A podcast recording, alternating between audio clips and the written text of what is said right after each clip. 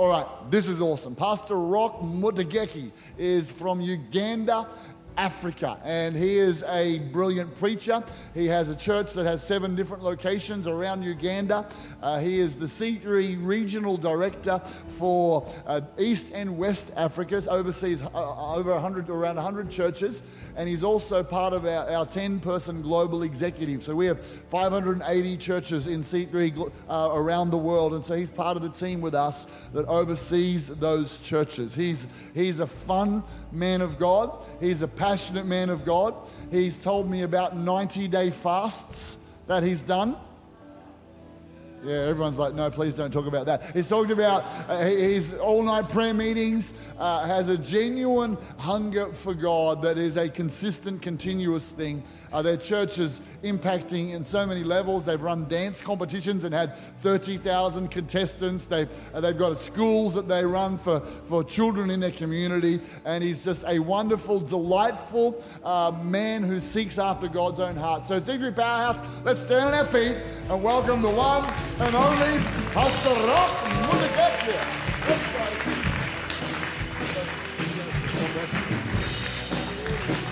Pastor John is so kind, so kind, so kind. Thank you, Ban. Thank you, Ban. Yeah. I will, I will borrow your support a little later. Aren't they amazing? I've fallen in love with your church. It looks like Africa. You know, like, really feel at home. I'm just continuing with the title, Hunger for God. But the subtitle for tonight,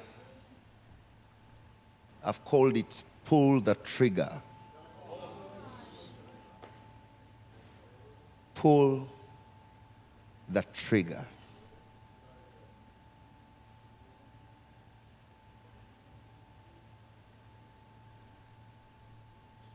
In 1996, we had rebels attacking our village. And by the way, they attacked it a few months ago. Terrorists, rebels, attacked the village again and killed around 40 kids in a school. That it was on the news all over. That happened in my village. It's, it's like, like one and a half kilometers away from our location that is in that village. So I've grown up hearing shootings. We've grown up running away from rebels.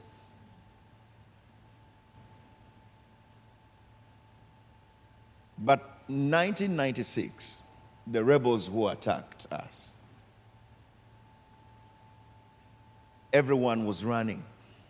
Mothers forgot their children. See, when it's war, you actually run. When you're safe, that's when you start remembering. So the kids were running, the, the, the, the older women were running. Those who were in hospitals on emergency, somehow no one died in a hospital. Somehow someone would gain strength and also run. So sometimes we, we say we are very sick, very sick, before you hear some bombs and bullets. That's when you forget your sickness and flee.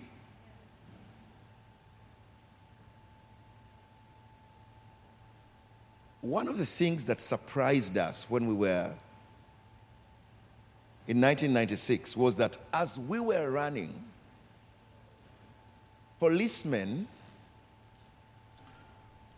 with guns were also running with us. Now, we thought everyone who has a gun will stop and face the rebel. But then we learned that you can have a gun and you have bullets, but you may never have the boldness to pull the trigger and face the enemy. So, carrying a gun is great. And having bullets in the gun is great. But unless you're bold enough to face your enemy and pull the trigger, nothing will ever happen. So, most of the believers really have the weapons which are not carnal. The weapons of warfare. They have the word, the sword of the Spirit. And their guns are loaded with experience, theological experience. Listened and partaken of many sermons. And they just carry the guns and they show off. If you look at them with the gun, you can think they are strong. When I was young, the most spiritual believers would carry big Bibles. I also was gifted with a comparative Bible. So this was the big one. It had like four versions in it. So it was a big volume. And it looked more spiritual and holy to carry that thing. So, so somehow you'd show up and make sure you sit somewhere the preacher will see you. So you can look at different versions at the same time. And that was a gun. Then there was time when we would write them scriptures. You, you write them. And sometimes you go to a prayer room and read them. Thus says, it is written. And you know, like when you're praying at campus, it was always the one who mentions more scriptures in prayer who was effective in praying. So we had to make sure if you are the coordinator of the prayer meeting, you would make sure you cram at least six scriptures so that whenever you're praying and speaking a statement, it's, it's backed by a scripture. And you would say, It is written in Ephesians chapter 4, and you put the verse and you quote it, and the prayer meeting, everyone would say, Yeah, the guy is a weapon. He's at another level. Then we left that. We carried the weapon of fasting. You had uh, Pastor John talking about 90 days. So during my early years of ministry, uh, it was around 40 days of fasting and 90 days of fasting. So dry fasting was like three days. My wife, Deborah, she was not my wife then. She would go for four days. Now that was dangerous. Don't do it. Because it was without water, nothing. And, and, and it was at the time dangerous. Thank God he set us free. but but but the, the 30 days, 40 days, 90 days was like you can drink, have liquids, and then eat one meal. And you would keep it going. Now, that is interesting. We're hungry for God. But sometimes it was a kind of pride where you have confidence and faith in your prayer. So you would show up and, and people would ask you, What is happening in your life? And you'd tell them, I just finished three months fast. I was seeking the Lord. And, and, and that seemingly was powerful. But when you get a 90 day believer, the guy is carrying a 90 day loaded gun with prayer. And the moment he faces a challenge, he's the first to flee with the gun. He doesn't have the boldness to face the enemy. He can't look at the enemy eye to eye and say, I'm gonna pull the trigger, I'm going nowhere. And this is what I came to tell you tonight. You need to pull the trigger. We've been eating a lot, we've been taking a lot of stuff, we've been hearing a lot. You need to pull the trigger and take action. If it's activating anger, activate it. Pull the trigger. It's not next week, start now. This is the night This is the moment. A trigger is a device that releases a spring or a catch. You know, like we, we all know what a trigger is, but sometimes I just want to read these things so I get some specific things from there. And so sets off a mechanism. So the trigger is aimed at setting off a mechanism. The things of God, the system, the mechanism of how God does things. See, there are things that work together, like prayer, the word, the blood of Jesus, and, and all these things, you can have them. The name of Jesus. It's like a mechanism, but it needs a trigger for the shoot to go off. And it's you who needs to pull that trigger. And let me tell you, you never pull out the trigger during a party. You understand me?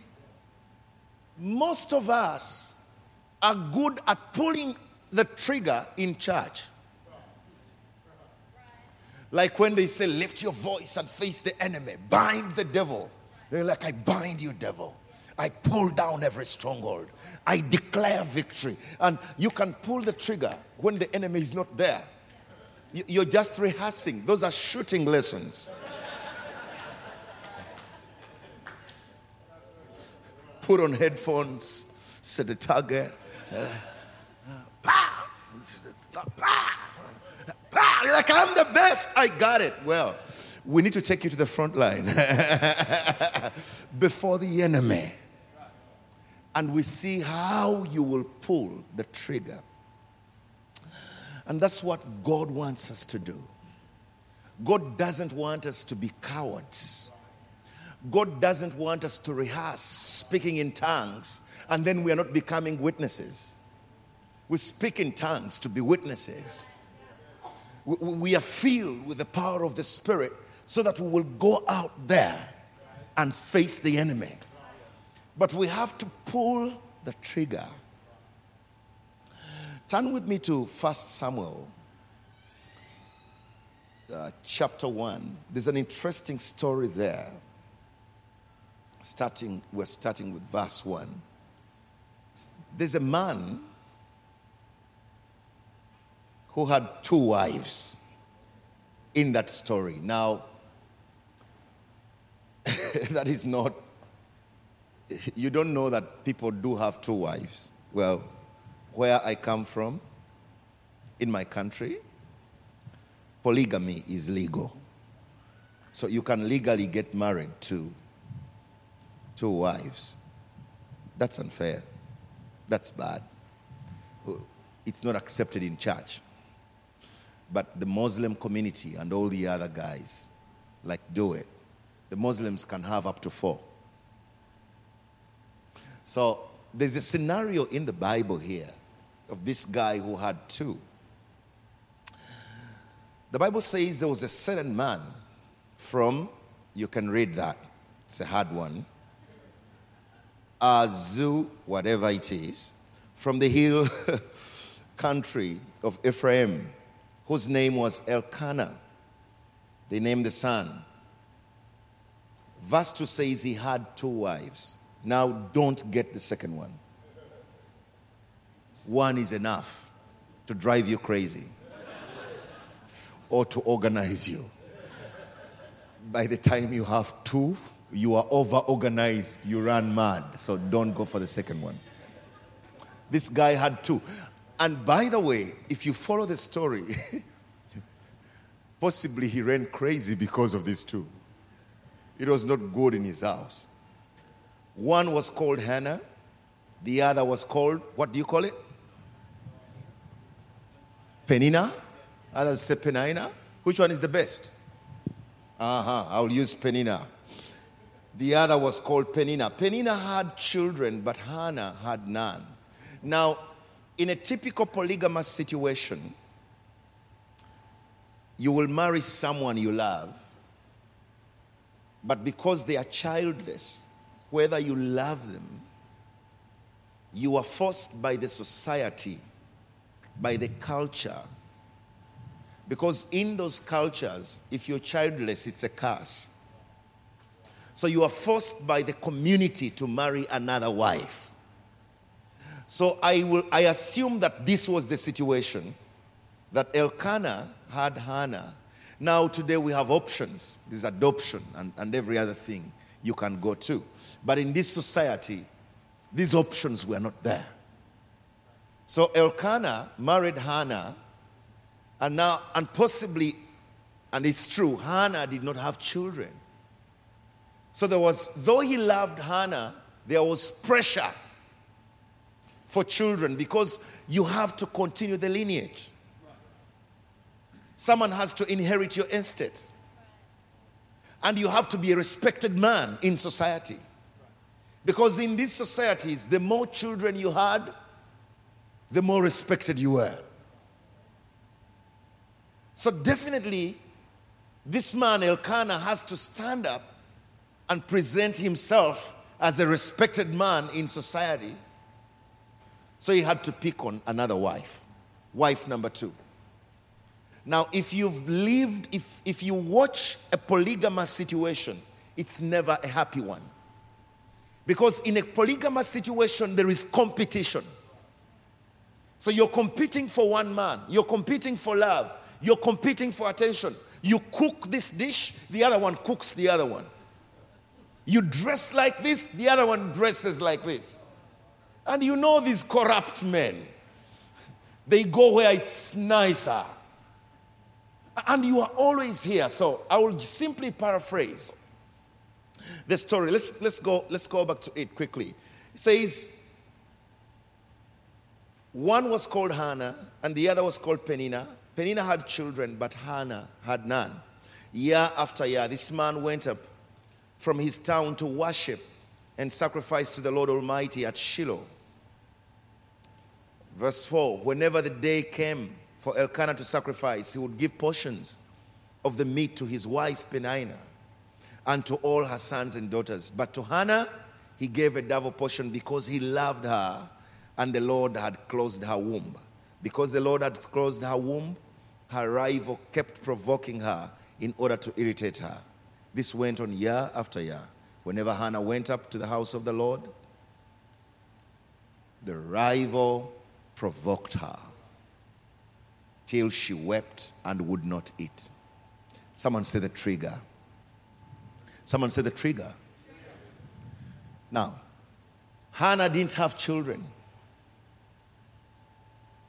But Elkanah loved Hannah more than Penina. Penina's pride was in the children. The heritage of having children, that was her pride. My kids will carry the legacy. I have children, you don't have them. And you know, in a polygamous situation, they are always scolding each other. Wife number one will always find a painful spot, and that's what he will speak about wife number two. You're nothing, you're useless. I'm the real deal. So, Elkanah, who is in trouble because of polygamy, would try to balance. The truth is, he loved Hannah. So he would try to compensate. And whenever they went to worship, he would give this lady a double portion. But you know, portions were distributed according to the number of children you had. So actually, Hannah was supposed to have one portion. But because Elkanah loved her, would give her another portion, showing her, I am more than children. I love you. You're my sweetheart. But then at the place of worship, someone would p- pull a trigger. The co wife would pull a trigger. And it was always at that part of pain. I mean, when she's excited, when she's rejoicing, when she's pumped up, full of faith, the enemy would take advantage of that point to pull a trigger. You are childless. You are useless. Even if you have a double portion, you are nothing. You are wasted. You will die and be buried. No one will remember you. You have no inheritance. Your name will never be remembered. You will never be named. And it will go on and on and on. And year after year, I can imagine this, these bullets were shot to her, and, and, and she would just swallow them. She would implode on the inside, and Elkanah would try to comfort her, lift her spirit. But one day, once they had finished eating and drinking in Shiloh, Hannah stood up. And, and this had happened.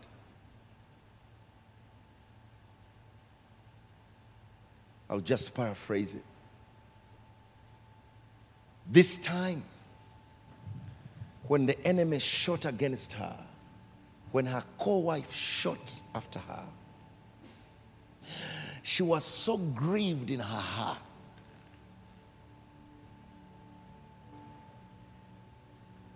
The trigger of the enemy triggered something in her spirit.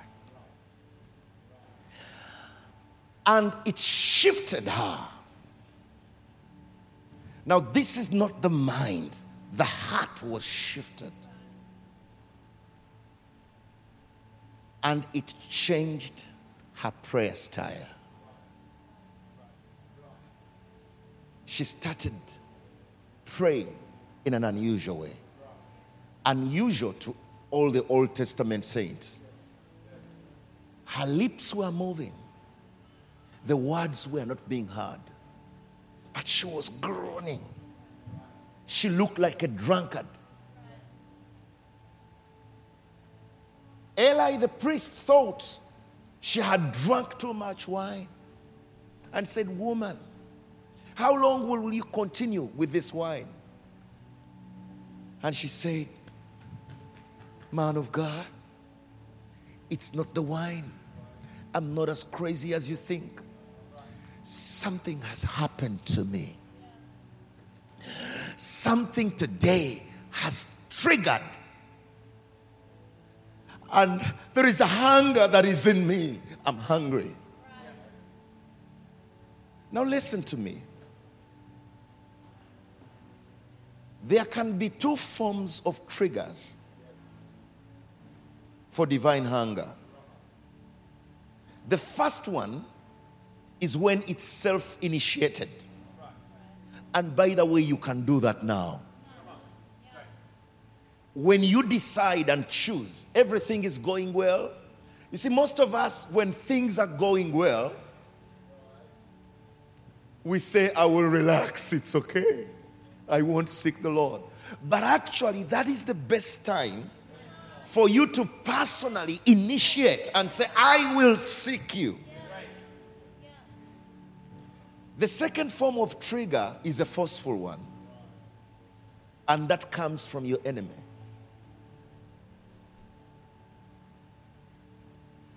And if it finds you empty, you can't survive. The first form that is self initiated comes from hearing the word, it's faith. The word of God. The second one comes from hearing the word of your enemy.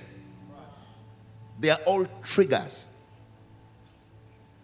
The first one triggers faith.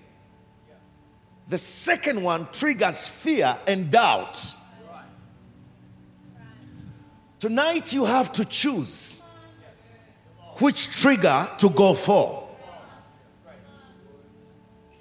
Now, all through the years, Peninnah was used by the devil to trigger the second one.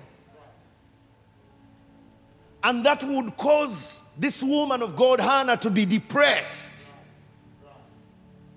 but somehow, that hunger was covered up by the husband, by the two portions, and she continued year after year, but it was not fulfilling. But the second, this time, when the shift happened, Peninnah pulled the trigger for her. Now, don't wait for your enemy to pull the trigger for you. But what it caused in her heart was something big, and she began to groan. I can imagine she began praying like she used to pray God, give me a child.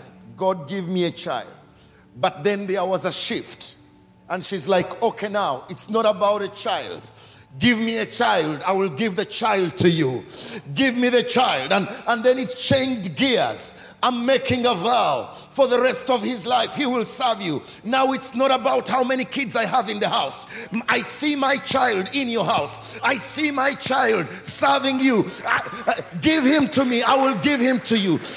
Anyway, I don't need a child for myself. I need a child for you. I see a prophet. I see a priest. I bring him. My goodness. So now you can see through her prayer it began as a hunger for a child. Now it is hunger for God. But who pulled the trigger? The enemy. Now, tonight, as I finish, you don't have to wait for your enemy to pull the trigger for you. You can approach the throne of grace and obtain mercy. Do some savings for yourself.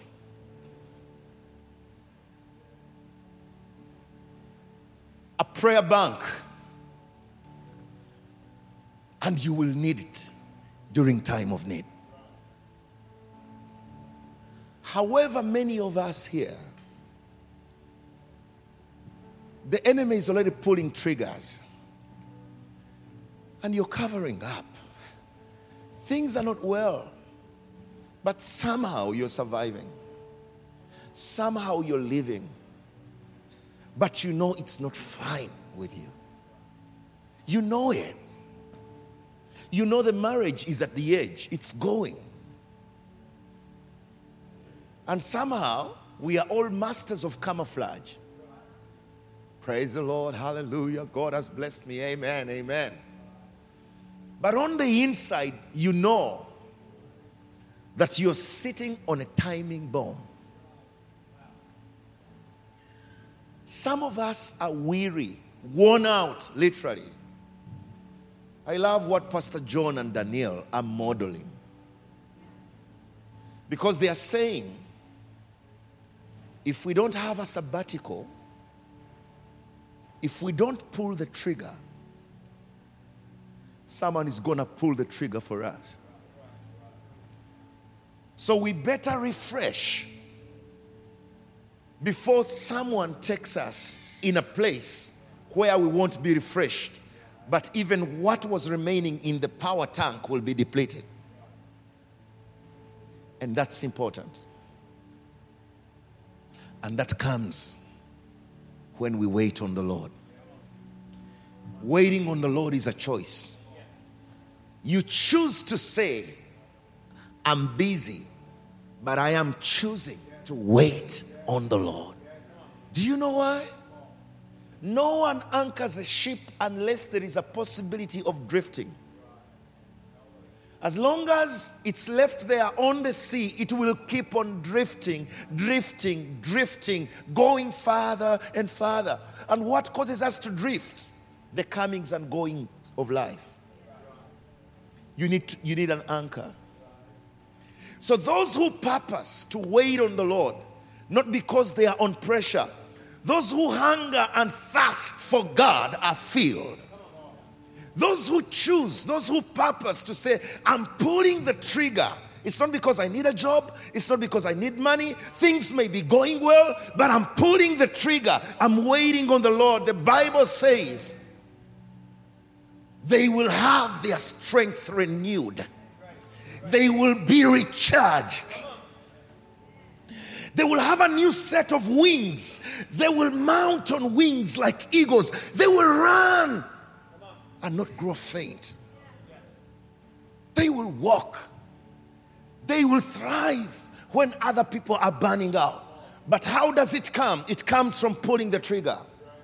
If you simply wait for the enemy to pull the trigger, it's going to be a battle of weariness. It's going to be a battle of struggle.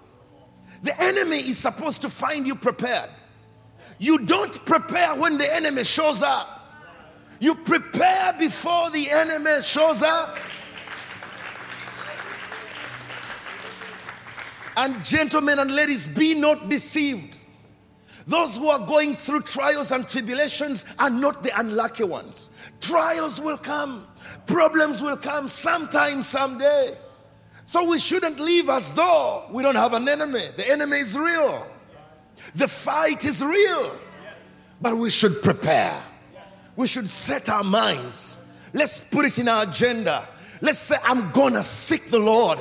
I choose to seek Him, not because of anything, but I choose to seek Him. I choose to prepare. I will pull that trigger. I'm not gonna wait for sickness to pull the trigger for me. I'm not gonna wait for my wife to run crazy for me to pull the trigger. I'm gonna pull the trigger so that when she runs crazy, she finds me sober. Because a time comes when she runs crazy. A time comes when your husband runs crazy. A time comes when the kids run crazy. A time comes when your team leader runs crazy. A time comes when your boss runs crazy. And if two crazy people are in the same bed, you know what happens. So you better prepare. Praise the Lord. Prepare. And people have been trying to convince us to change the vows. Pastor, for better, for worse, is old school. Some, some people have suggested, let's call it for better, for perfect. And they say, because we have faith. in health and in prosperity, I do. in romance and in joy, I do. And they're like, Pastor, that sounds weird. We have faith in God. You can't say for better, for worse. It's like I'm prophesying the worst will come. Anyway, worst moments do come in life. They come. So, why we are keeping the old format is we want you to be prepared. But just because the enemy shows up doesn't mean we should run away with our guns loaded. We have weapons of warfare and they are not carnal.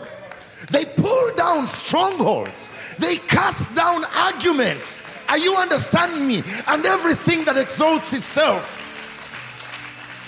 above the knowledge of the Father. Come and raise upon your fair. Rebo Sharabaranda. Pull the trigger now, not tomorrow, now. Pull the trigger now so that you're not trying to figure out your life when it's late. You're not trying to hold it together. You have grace. The grace is sufficient. That is why you came tonight. And it's simple. Some things happen immediately. This woman of God did not receive 10 keys of pulling the trigger. Shifts happen immediately. It's atmospheres that shift people. Moments like these ones. You just open up and you say, I'm tapping into it. I'm pulling the trigger for hunger. I'm activating grilling. Come on, lift your voices. Let's activate. Let's activate.